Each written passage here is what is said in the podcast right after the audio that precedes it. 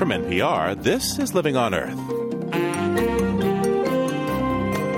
I'm Steve Curwood. For years, doctors had to use live rabbits to test for certain kinds of infections. Then it was discovered that blood from the horseshoe crab, one of the oldest creatures on the planet, could get much faster and perhaps more humane results. Basically, what you do, there's this little hinge right here, and you put these crabs in a rack, and then they put a needle right through that hinge, and then there's a free flow of blood. The horseshoe crab as a cash cow of the sea this week on Living on Earth. Also, from the front lines of America, the shopping mall and its role as the new town green. You know, what we have here is what we have, and If you want things, that's where you have to go to get them. Anything you ever wanted is, is inside of a mall. Well, I met my wife at the mall. It's Anytown Mall and more coming up on Living on Earth. Stick around. Support for Living on Earth comes from the National Science Foundation and Stonyfield Farm.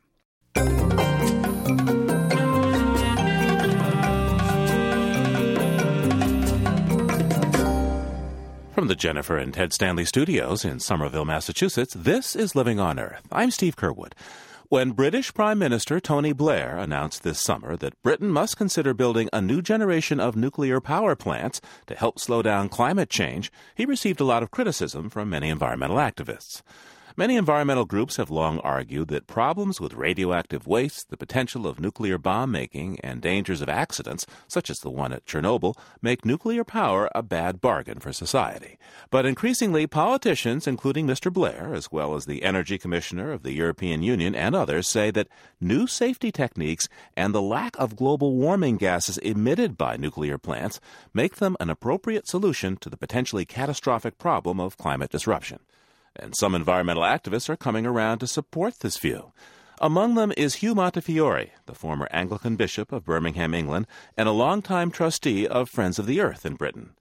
But after he went public about the need for nuclear power in a newspaper article, Bishop Montefiore was asked to resign from the leadership of Friends of the Earth, and he joins me now from London.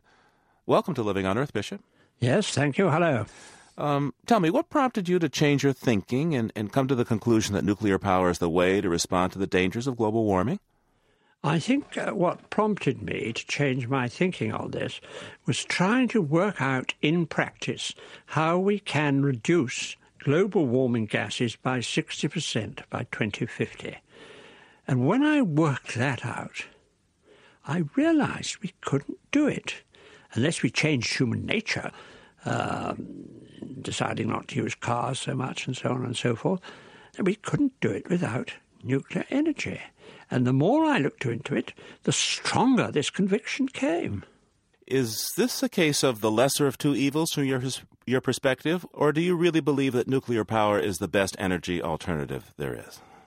Oh, I think it's the best energy alternative. Uh, there are risks involved in anything, but I think the risks involved with nuclear power are far, far less than the risks if we don't have it. Explain to me, please. Well, um, the International Panel on Climate Change, uh, supported by our environmental bodies here in England, appointed by the government, uh, tell us that we have to reduce the emissions of global warming gases by 60% by the year 2050 in order to keep uh, the planet comfortable for life. That is an enormous amount, especially if a country like yours is making no effort to do anything about it. After all, you produce one quarter of all these gases. And how we're going to reduce uh, sufficiently uh, in this country, I cannot think. When I look at the alternatives, I cannot see them this happening. Now, what about nuclear power's problems, though? There are a number of things ranging from what do you do with the waste to the notion that uh, the material produced uh, can be used to make bombs, which might fall into the hands of the wrong people. Well, in the first case, there are 442 nuclear reactors in the world today producing nuclear energy for electricity, and I cannot believe that. Um, producing more is going to include the risk of nuclear bombs. You have to have special material to make uh, uranium used in the bombs from uh, what is used from nuclear power. It is a, a second operation of considerable difficulty. So, so far as that's concerned, I can't take that very seriously. And the waste? Well, uh, there are various various forms of waste. Short-lived waste are no problem. Intermediate waste, so buried in trenches of glacial clay, which compacted, containerized, and capped with water-resistant clay. That's not much problem. As for the long-lived wastes out of the old reactors, they uh, have to cool down after 50. It takes about 50 years or so, and then they have to be um, vitrified into a solid glass, sealed in a metallic container, placed in stable rock formation, some 300 meters deep. Uh, in the earth with a backfill and uh, to minimize any water movement. So I can't see any difficulty there. But the new, the new reactors, such as are being constructed in Asia now, make kind of pebbles which are coated in carbon and only melt under 2,500 degrees. Um, so I don't think nuclear waste is the problem people say it is. Let me ask you about the money involved here. Um, nuclear power plants are very expensive. Why then should we be investing money in nuclear power over the long term instead of improving other technologies such as? Uh, well, of course, such as what? Well, wind, geothermal, uh, using uh, hydrogen and fuel cells, or. Uh... Good heavens, you know about these. I mean, hyd- in order to make hydrogen, you have to have electricity. And you either have electricity from from renewable sources, in which case you're using it, which could be more usefully used elsewhere, or you are getting it from burning gas and or coal. And as for wind power, do you really think we can reduce to 60% by turbines everywhere? We're having an extra 8,000 turbines in England shortly, but it's, it's, it's ridiculous to think we can have it all over the place. And anyhow, they're very expensive. I have looked at all the alternatives. I mean, the most interesting one, I think, is removing the carbon from coal, uh, carbon sequestration from coal, but it's not commercial. Uh, there's a conference being held by the Royal Society called the potentiality of this system. Well, we want something more than potentiality. The matter is becoming urgent. Now, how surprised were you that the Friends of the Earth, a group that you were part of for over two decades, could not accept your your views, really your divergence of opinion from their majority, and that uh, you were forced to resign from the board of directors? Well, I was sorry about it. I hoped that they would allow an open debate in the matter. Uh, but uh, it always has been the policy of these non-governmental environmental organisations, not only Friends of the Earth, but Greenpeace and World Wide Fund for Nature and all the rest of them, um, to campaign against nuclear energy. And I don't think they feel like changing their ways. I mean, I used to believe in it. I thought we could get by without it. I didn't particularly want it. I'm only saying we have to have it now because it's necessary uh, for the health of the planet. Well, it's sad that they didn't uh, agree with me and let me go on, but I suppose they are a campaigning organisation, and campaigners like to speak with no uncertain voice. Hugh Montefiore is the former Bishop of Birmingham. His article, Why the Planet Needs Nuclear Energy, appeared in the October 23rd issue of The Tablet, a Catholic weekly out of England. And uh, a copy of that appears at our website at www.loe.org. Thanks for taking this time with me today, Bishop. Thank you very much. Goodbye. Joining me now is Tony Juniper. He's the executive director of Friends of the Earth in Great Britain. Hello, sir. Welcome to Living on Earth. Hello there. Well, let me ask you about this. Um, we've just heard from Hugh Montefiore, who says he was forced to resign from Friends of the Earth because he changed his opinion on nuclear power. That is, he favors it now. Tell me, how accurate is his account? And um, from your view, why was he made to resign? We had a long debate inside Friends of the Earth, and again, we've reviewed our policies as we go forward, most recently in lobbying to influence the British government's energy white paper. And at that point, we did further analysis. We took a further view about the pros and cons of nuclear power, and we decided that our position should remain unchanged and that we would continue to argue that nuclear power was not necessary and not desirable. Hugh disagreed with that, but he remained on our board of trustees, which was fine, and we have debates inside the organisation, and that's all part of how we evolve our policies.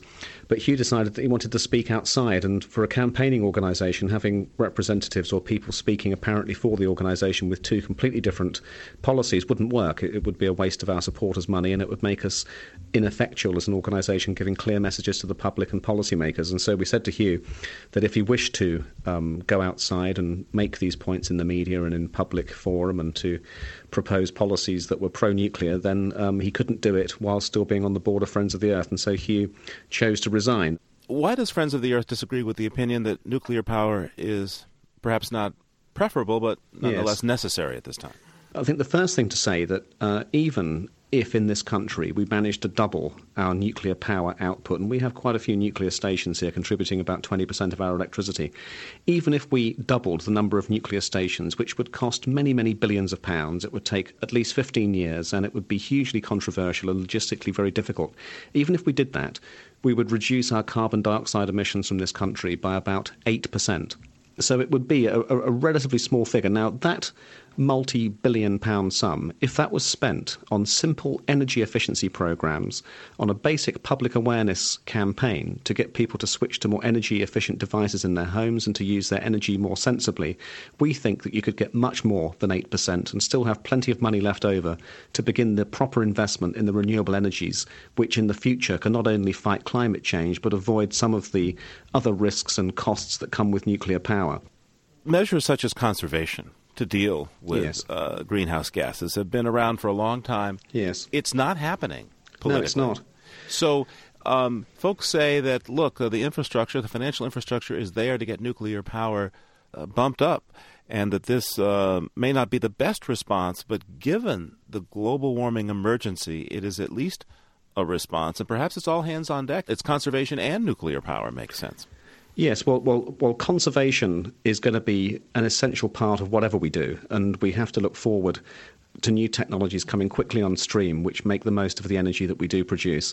But we don't believe that nuclear power is necessary as one of the generating sources that, that we can rely on in the future. There's a great deal of research and development going on in this country and in other parts of the world on a whole range of renewable energy technologies, from wind power, which is now coming on stream here, it's producing an increasing contribution of electricity to our national grid. We have biomass energy, which is being installed. We have an embryonic but fast moving wave and tidal power industry coming along. And for some time, we've had, and it's growing fast, an industry based on the provision of solar power, both for heating water and for providing electricity. And all, right, all of these things. Yeah, let me ask you right there. Yes.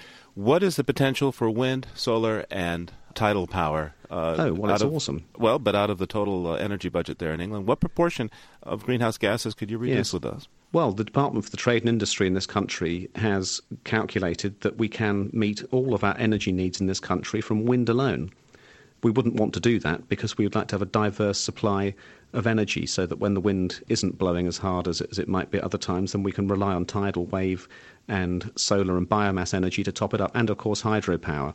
And this is not to say that there wouldn't be any fossil fuels. What we're talking here is about a scenario with, with the phase out of fossil fuels and the bringing in of renewables, and that may take several decades. And building up a, a, diverse platform of renewable energy can, in this country, meet all of our energy needs. That point has been made and it's been endorsed by government, and that's where we need to be heading. Is it happening now, though? Well, sadly not. We need to be doing more in this country across all of these new renewable energy technologies, but the opportunity won't just happen on its own. It's not going to happen simply through the market picking up renewable energy. It does need to have active assistance from governments. That's what they've been doing for the nuclear industry for the last 50 years. They don't need to shift that assistance towards the energy supply of the future because our children, I think, um, demand that we do take this choice rather than bequeathing them a nuclear legacy. Tony Juniper is Executive Director of Friends of the Earth in Great Britain. Thanks for taking this time with me today. My pleasure. Coming up, why the primitive horseshoe crab may be worth as much as a state of the art laptop computer. Stay tuned to Living on Earth. It's Living on Earth. I'm Steve Curwood. With its spiked tail that resembles a weapon and its dark, mud colored shell shaped like prehistoric armor, the horseshoe crab looks like it's been around for 350 million years. And it has. Various creatures have found it handy. For perhaps thousands of years, the red knot, a modest sized shorebird, has found horseshoe crab eggs to be key to its survival during its lengthy migration from the Antarctic to the Arctic each spring. Now humans have found that blood from the horseshoe crab makes a handy and almost instantaneous test for diseases that doctors used to have to diagnose by injecting a rabbit and waiting a day or more. With birds and humans alike on the hunt for horseshoe crabs, the population has been under some pressure. I spent an afternoon with a man who's made the horseshoe crab part of his life's work and who argues that the critters are much more valuable than people who cut them up for fish bait might think. Bill Sargent wrote a book called Crab Wars Horseshoe Crabs, Bioterrorism, and Human Health, and took me wading in the waters of Pleasant Bay on Cape Cod. Okay, we can enter the water here, and we're going out on a very shallow uh, sandbar. And you should be able to, here's one right here. You can see, here's a nice fellow right here. And uh, you could tell right away that this is a, a female. Uh, the way you tell that is that the males have uh, this forward claw becomes a little bit like a uh, like a fist. Now, give me the big uh, biological picture of horseshoe crabs. What are they? Where do they come from? Where do they fit in the in the ecology? Basically, they're one of the oldest animals that we have. They're arthropods. Arthropods. That means they're spiders. Yes, their their closest living relative is is a spider. They're sort of an integral part of the of the ecology of the bay. Actually, a lot of people think by turning over the the sediment, that it's almost like a plow. So they're oxygenating the sediments, and you'll find more more shellfish because of that. What are the biggest threats to these crabs? They've been here for 350 million years, but as I understand that there's a lot of pressure on them now. Basically, you're, you're looking at them. uh, we're, we're, the biggest threat, uh, humans. Basically, these animals have been used as research animals for hundreds of years. Pretty much every aspect of the crab the behavior of the crab, vision of the crab, and the, and the horseshoe crab blood. What's happened is that the, the horseshoe crab test is probably the most common medical procedure used in medicine today that is all based on a single species of wild animal. Uh, so if we get a wound, we have a whole series of antibodies that go to the area and fight the infection. What horseshoe crabs have are very large, what are called amoebocyte cells. And the amoebocyte cell simply goes to the area and coagulates and keeps the infection out. So, what scientists have been able to do is they catch the crabs, they extract that's a blue copper based blood, separate out these amoebocyte cells, and make what's called limulus amoebocyte lysate, which is used as a test for gram negative bacteria. And whenever you go into the hospital, anything that's going to come in contact with the human blood system has to be checked for gram negative bacteria. Remind me, what are some of the typical diseases of gram negative infections? Well, when you go into septic shock, that's one of the things. A lot of E. coli are, are gram negative bacteria.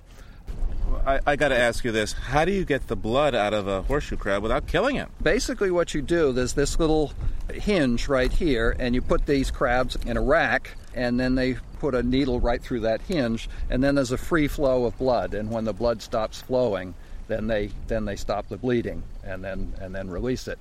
And if you do that right, you get less than 10% mortality, which is not perfect, but it's it's okay.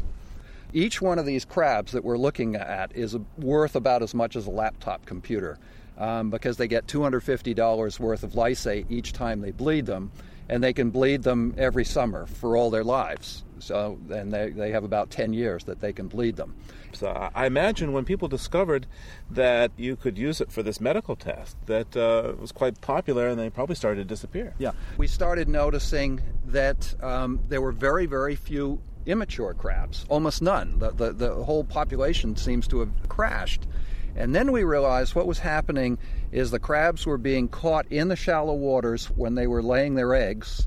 They have about a four day window of opportunity to lay their eggs right around the full moon and the new moon high tides. They were being caught and then bled in Falmouth and then returned back to the deeper waters of the bay. And it would take them about 30 days to get from the deep water to the shallow water. So essentially, what you had done is taken them out of the out of the breeding population. Then what happened um, about three years ago? The Cape Cod National Seashore established a uh, a reserve for horseshoe crabs on the eastern part of the bay, and it used to be that you would walk 100 meters along this beach and not see any immature crabs, and now you're seeing lots of them. Okay. So now we're going to take this fellow back to the water. Okay. Let's see how he responds. Usually they, they have two responses when you put them back. Either you put them in and they turn right over and they'll, and they'll disappear quickly, or sometimes uh, they sit on the bottom for a while. So we'll see what this one does. He's sitting. He's sitting. Oh, now he's flipping over. Oh, there he goes. there he goes. He made it. So he's fine, and now he'll just shoot right off into the into the deeper water. Bill Sargent's book is called Crab Wars Horseshoe Crabs, Bioterrorism, and Human Health. Thanks for taking this time with me today, Bill. Thank you.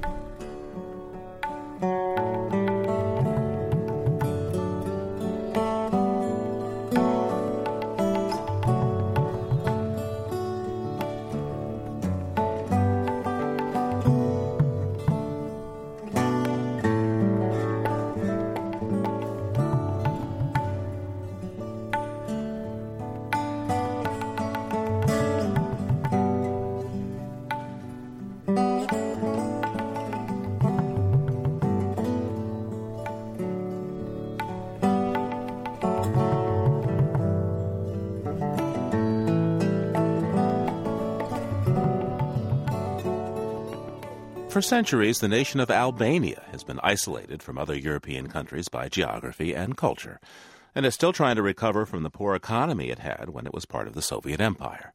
Now, as Albania seeks to emerge as part of modern Europe, it's looking to tourism as a way to bring in much needed revenue. But as David Shunatri reports, in one ancient site, the desire for tourists is colliding with the realities of a place not yet equipped to handle them. On a gently sloping hillside in southern Albania, two dozen archaeologists are digging back in time. Hired hands swing pickaxes, then haul away the dirt. The professionals do the detail work, unearthing the remnants of ancient civilizations, brushing away mud and grit from the bones of a body buried nearby.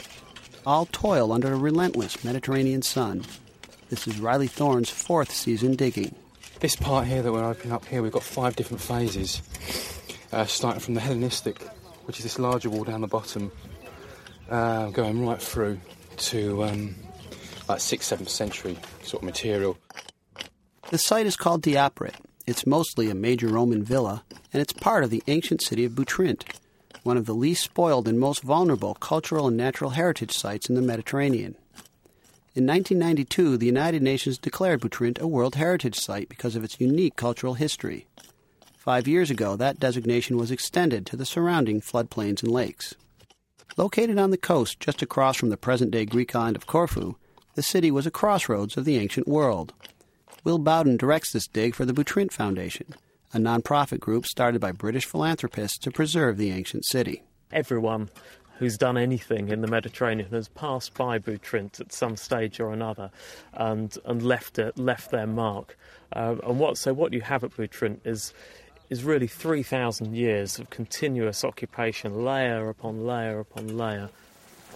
Here you can see on this where we're sitting here, let's say in a matter of 10 meters from each other, the history of Butrint, why Butrint is so important. Anitare is the director of Butrint National Park.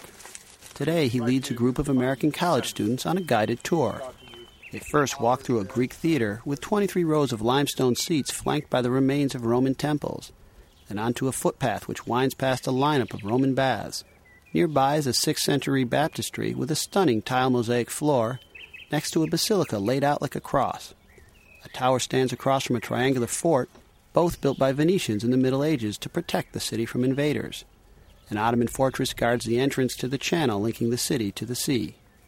One of the American students, Veronica Donahue, says Butrint feels alive the whole site is awe-inspiring. It's almost like the place has a soul. You can imagine like the Roman soldiers marching through the walls of the city, or the Romans and the baths, or just the normal farm people walking around. It's the place radiates with energy. I think.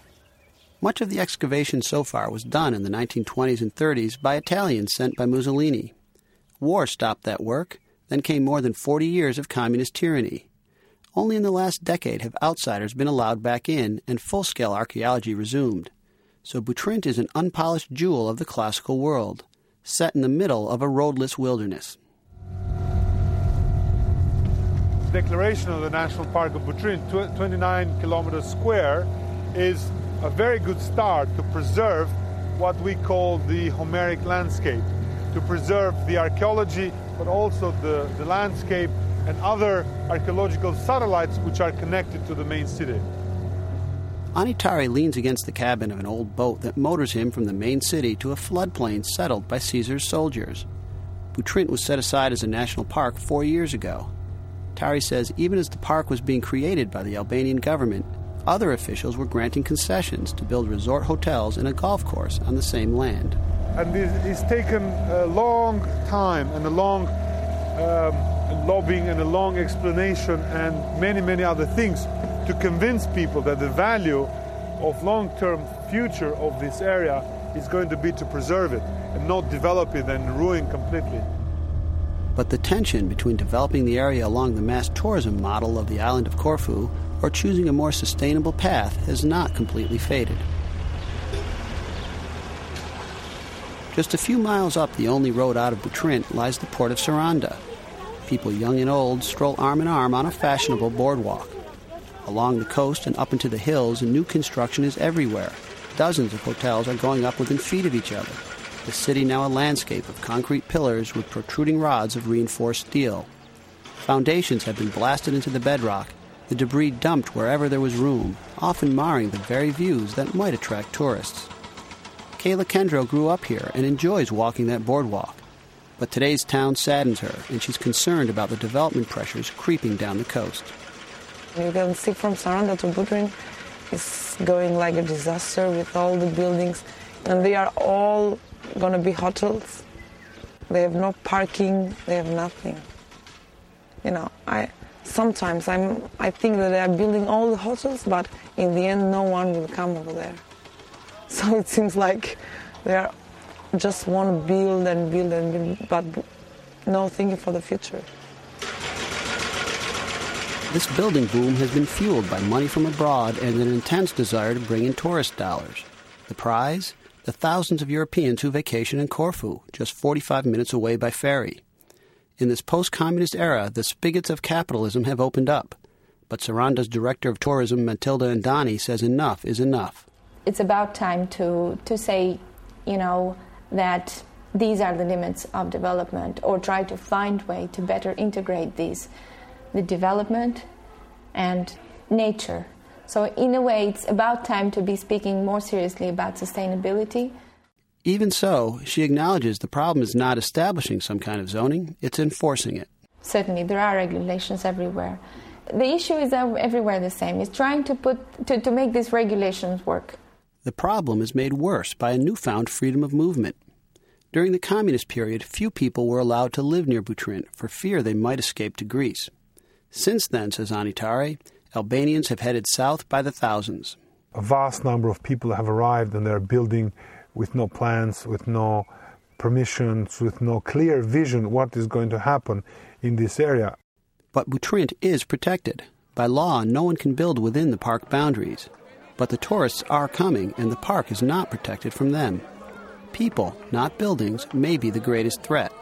54,000 visitors, mostly Albanian, came last year, up from just 3,000 five years ago. On weekends, the crowds overwhelm the park's staff of six rangers. School groups storm the site like an invading army, treating the priceless ruins like monkey bars at the playground. A favorite spot for pictures is the fragile arch at the Temple of Asclepius, perilous for both the model and the monument. On this day, a group of teens climb on what's known as the Venetian House for their photo sessions, just 24 hours after that same structure was repaired by British masonry experts funded by the Getty Foundation. John Ashurst teaches building conservation at West Dean College in England. He says tourism brings in money and that encourages people to cherish their past, but he warns that Butrint may soon reach a tipping point. I would just say that in some parts of the world, the the management of tourism has become more important than the care of the the fabric, and of course, at that stage, it's got out of balance. We must care for the fabric, uh, otherwise, there will be nothing to visit. We're very vulnerable. I mean, anything can go wrong any time if we're not careful. Anitari feels a deep affinity for Butrint and the undeveloped land surrounding it. He takes an active role teaching Albanians about the significance of the park. He knows the tourists, especially the younger ones, are touching too much, not treating the ancient sites with the same care and respect that he does. He's running the risk they'll damage Butrint, but for now, with only about $15,000 in funding from the Albanian government, he needs these tourists to pursue his dream. That's the goal, Butrint to become a major tool for economical development of the region. It's no point of having a dead museum here where just you buy a ticket, go walk in and walk out. this should be a living place where people can live and they can profit from the heritage without destroying it. More tourists bring more money, and for Anitare, that's what's needed to develop the infrastructure for sustainable tourism to serve this ancient site and the present day inhabitants of the region. For Living on Earth, I'm David Shinatri in Butrint, Albania. As always, we welcome your comments on our program. But today we want to encourage you to take advantage of the opportunity to step in front of an open microphone right here on Living on Earth. Maybe you've always wanted to tell a special story about experiences, concerns, and feelings about the natural world we all share. Well, we're all ears. We invite you to send us a brief recording. Making one can be as simple as picking up the telephone or using some of that sound gear you have lying around the house. Our website, livingonearth.org, has the instructions and some suggestions to help you. Works may be chosen for production, posted online, and perhaps broadcast. Now, this is not a contest. There are no winners or losers. This is simply an invitation to you to get involved. What do we want to hear? Your opinions count, of course, but even better are stories, tales from your life on this planet. So it's livingonearth.org for complete directions and some sample stories. And if you're not online, send us a card and we'll send you some instructions. The address is Stories, Living on Earth, 20 Holland Street, Somerville, Massachusetts, 02144. Just ahead, why the mall is where it's at in America. First, this environmental health note from Jennifer Chu common affliction for many, but its effects appear to go beyond simply crimping the ability to bend down. It can also cause the brain to shrink. That's according to a team of researchers at Northwestern University. They found that chronic back pain reduced the amount of gray matter in the brains of 26 test subjects by as much as 11%. That's roughly the same amount lost during 10 to 20 years of normal aging. Gray matter is the part of the brain that processes information and controls memory. In an article in the current issue of the Journal of Neuroscience, researchers discovered the shrinkage after reviewing the brain scans of people who suffered constant back pain for a year or longer. Scientists think the stress of prolonged suffering might overwork neurons in certain parts of the brain and cause them to atrophy. They are now looking into the question of whether these reductions in gray matter are reversible. That's this week's Health Note. I'm Jennifer Chu. And you're listening to Living on Earth. Support for NPR comes from NPR stations and Ford, maker of the Escape Hybrid, a full hybrid SUV able to run on electric power alone at certain speeds. FordVehicles.com backslash environment. The Noyce Foundation, dedicated to improving math and science instruction from kindergarten through grade 12. The Annenberg Fund for Excellence in Communications and Education. And the Kellogg Foundation, helping people help themselves by investing in individuals, their families, and their communities. On the web at wkkf.org. This is NPR, National Public Radio. It's Living on Earth. I'm Steve Curwood. As the season of shopping angst and pleasure arrives, producer Jonathan Mitchell returns to his hometown in the Midwest to bring us a sound portrait of the place that was and still is the community social center, if not its very identity, the mall. Suburbia. Freshness. Edge city development. That was the sign of the future. The very future of who we want to be. Metropolitan. Younger, fresher, cleaner. You know, what we have here is what we have, and bam, it's all there. It's all there. People were so ready for a mall to come here, and it. It was just an untapped market. You have to change with the times, and you have to figure out what people want. Who wants to walk around downtown in the middle of winter? Nobody.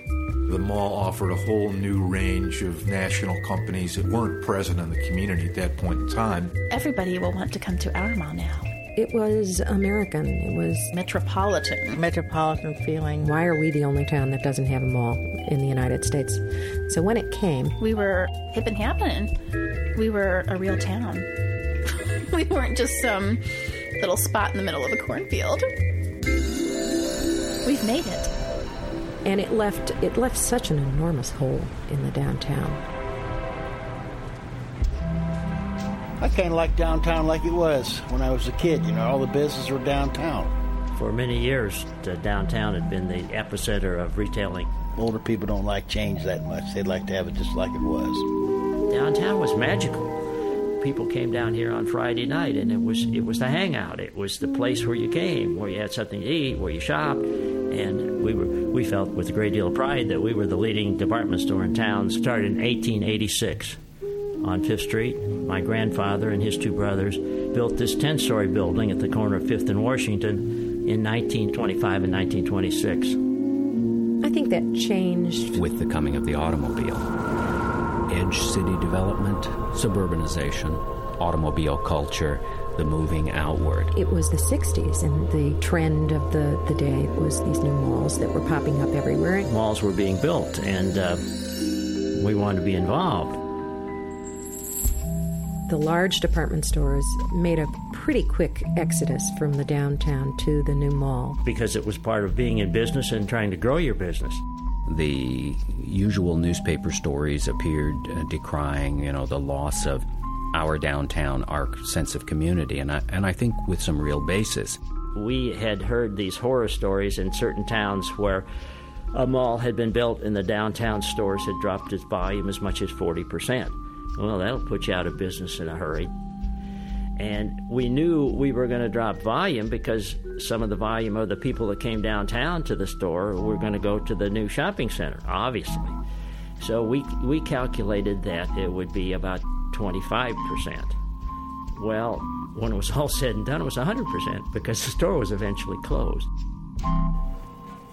When I was five years old, I remember driving by the mall just to see its progress and seeing this this huge and it was so huge this huge building this mall was just massive these huge forms and i don't remember seeing anybody actually working on it but i remember watching it and wondering what was going on in there because that time i didn't understand the concept of a mall okay we are now driving around the mall there's the sears um, oh, it looks like any other mall. We're looking for. We're going to walk, go around the mall to the second level, and um, it's where the theater. We have a movie theater where the entrance is, but that's also the main drag into the food court.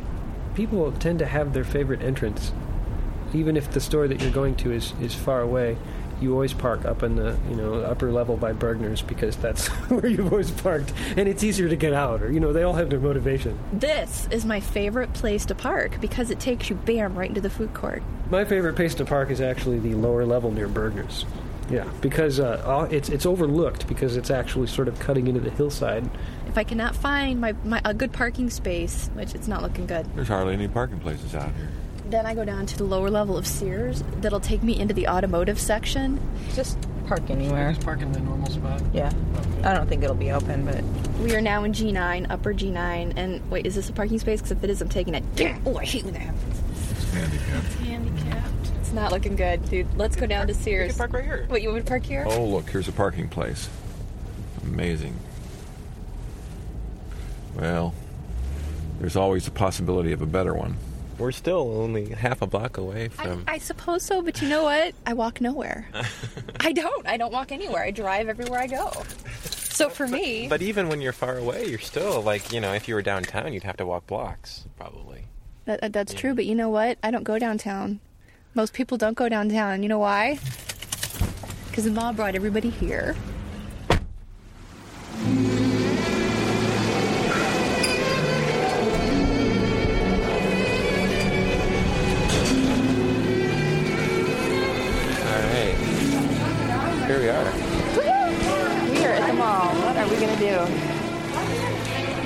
just walk around and we look at the clothes and. Time disappears. Oh, that's nice. And everything was shiny and new. Restaurants and drugstores and movie theaters and. Smiling clerks greet you. Oh, that's nice and it smelled new. It's clean, there's no crime. There's a place in the center of the mall that they call Center Court. Can you meet me at Center Court? Yes. But, uh, you know, it had skylights and had trees growing inside, which was really bizarre. And it was a good place to go look, just look around. And, and uh, you know, I, I was kind of like wishing, you know, you go there and you, you wish, I wish I had this, or when I get some money, well, maybe I'll come back and I'll get this. And uh, we did a lot of wishing. Everybody did a lot of wishing. That is cool. Isn't that cool? I love that. Isn't that cool? What, what are you looking at? Yes, right here. I always want to stop here and look at it. I'm like drawn into the store.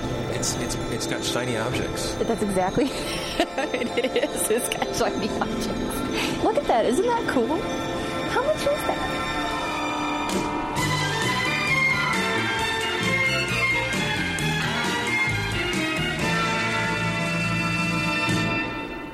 I, I guess it became the place to go for shopping, for entertainment, for just that sort of teenage adolescent lingering around kind of thing.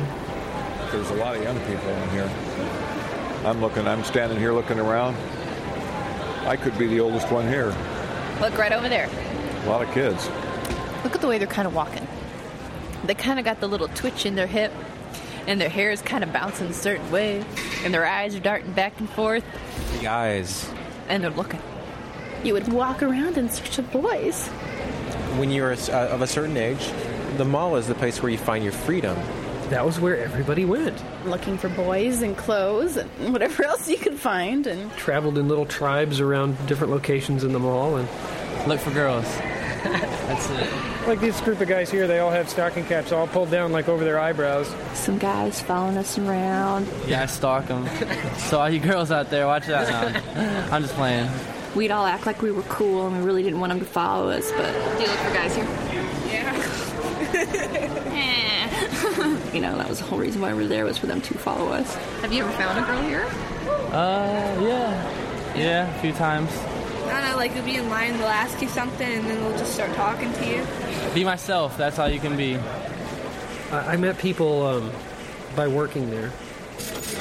Thank you very much. Thank you. Everybody that I knew, all my friends, worked at the mall. And I became the assistant manager and acting manager. Thank you very much.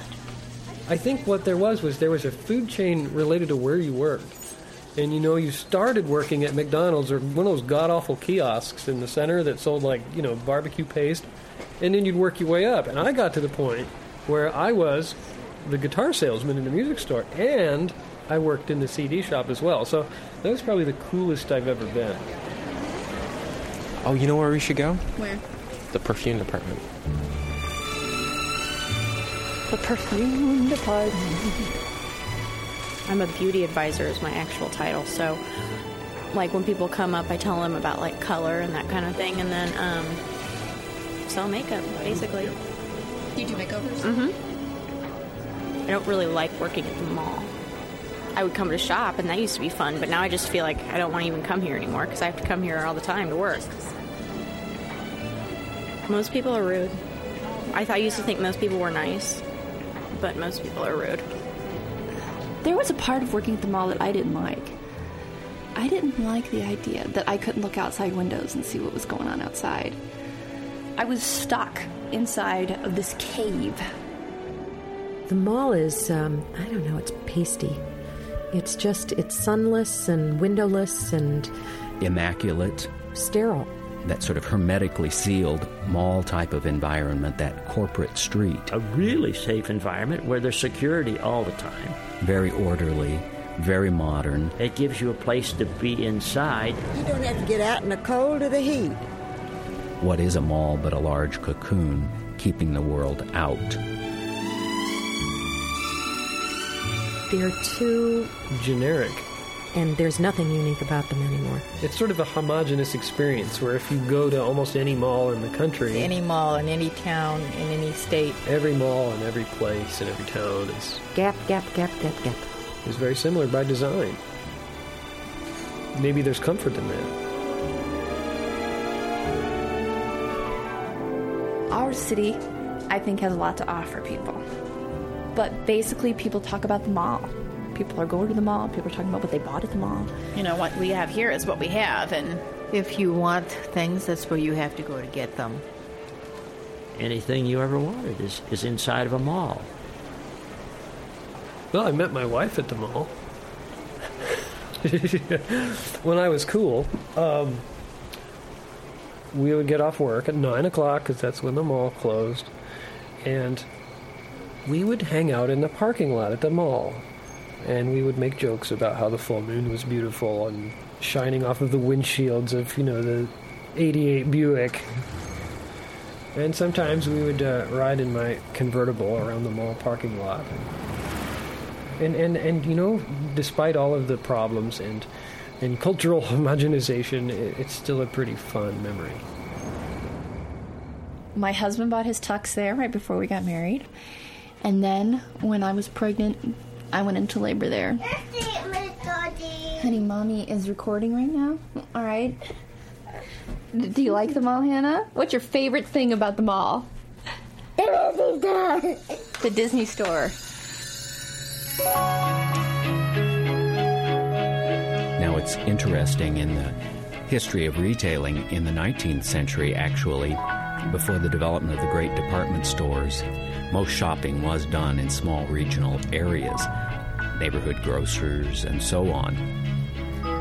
And as it became centralized, a group of merchants in Chicago brought suit against the stores like Marshall Fields and others as an unfair competition.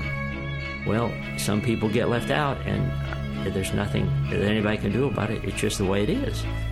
Obviously, that didn't keep Marshall Fields and other large department stores from prospering.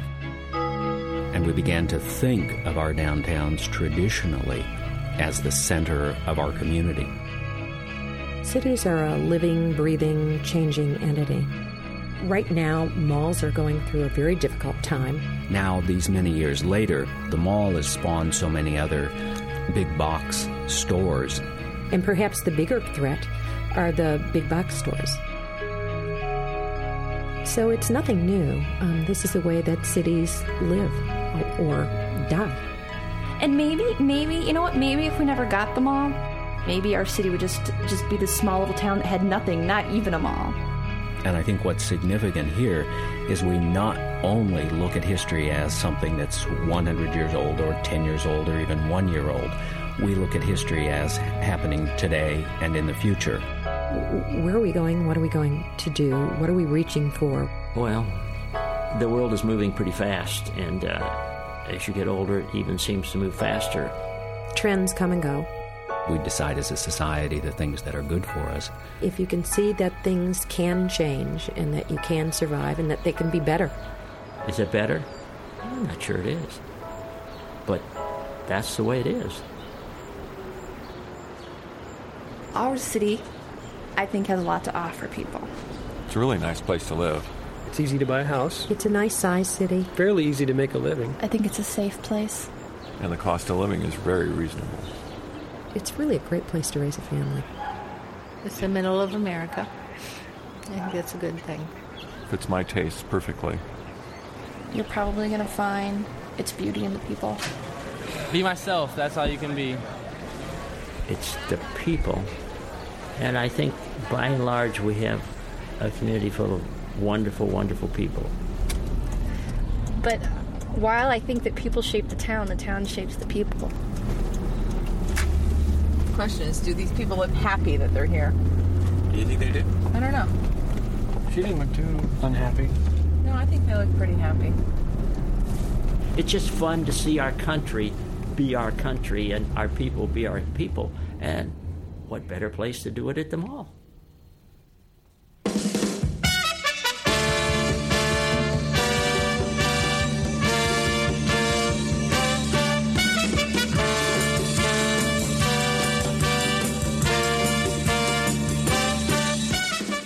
Our piece on the mall was produced by sound artist Jonathan Mitchell of the Hearing Voices radio project supported by the Corporation for Public Broadcasting.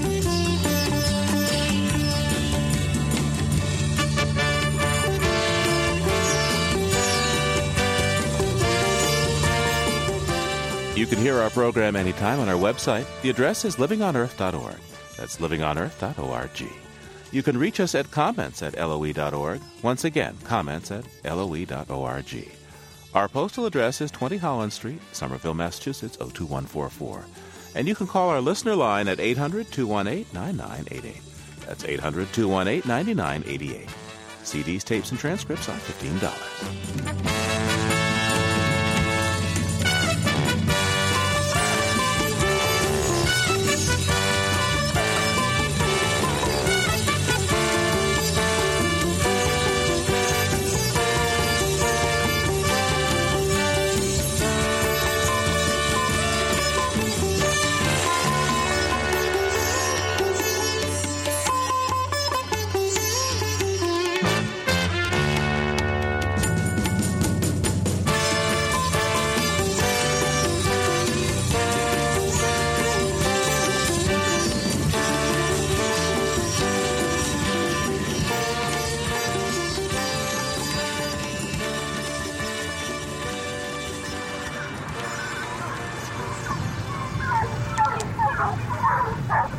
This week with sounds that may soon vanish from the British countryside. Unless an appeal is successful, fox hunting with dogs, like these giving chase near Hound-Tor, England, is to cease in three months, according to an act of the House of Commons.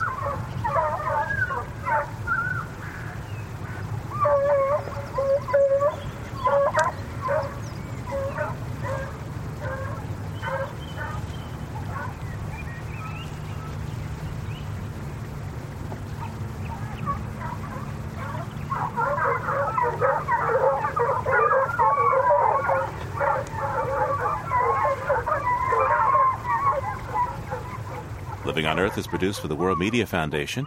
Our crew includes Christopher Bolick, Eileen Bolinsky, Ingrid Lobet, and Jennifer Chu, with help from Carl Lindemann. Our interns are Jenny Cecil Moore, Jen Goodman, and Steve Gregory. Our technical director is Paul Wabrak. Allison Dean composed our themes. You can find us at livingonearth.org. Environmental sound art, courtesy of EarthEar. I'm Steve Curwood. Thanks for listening. Funding for Living on Earth comes from Ford, maker of the Escape Hybrid SUV, uniting SUV versatility with environmental responsibility. Details at FordVehicles.com. The National Science Foundation, supporting coverage of emerging science. And Stonyfield Farm, organic yogurt and more. Women of Inspiration speak at the Stonyfield Strong Women programs, taking place in Boston, New York, and Washington, D.C. Details at stonyfield.com. Support also comes from NPR member stations and the Ford Foundation for reporting on U.S. environment and development issues, and the Geraldine R. Dodge Foundation. This is NPR, National Public Radio.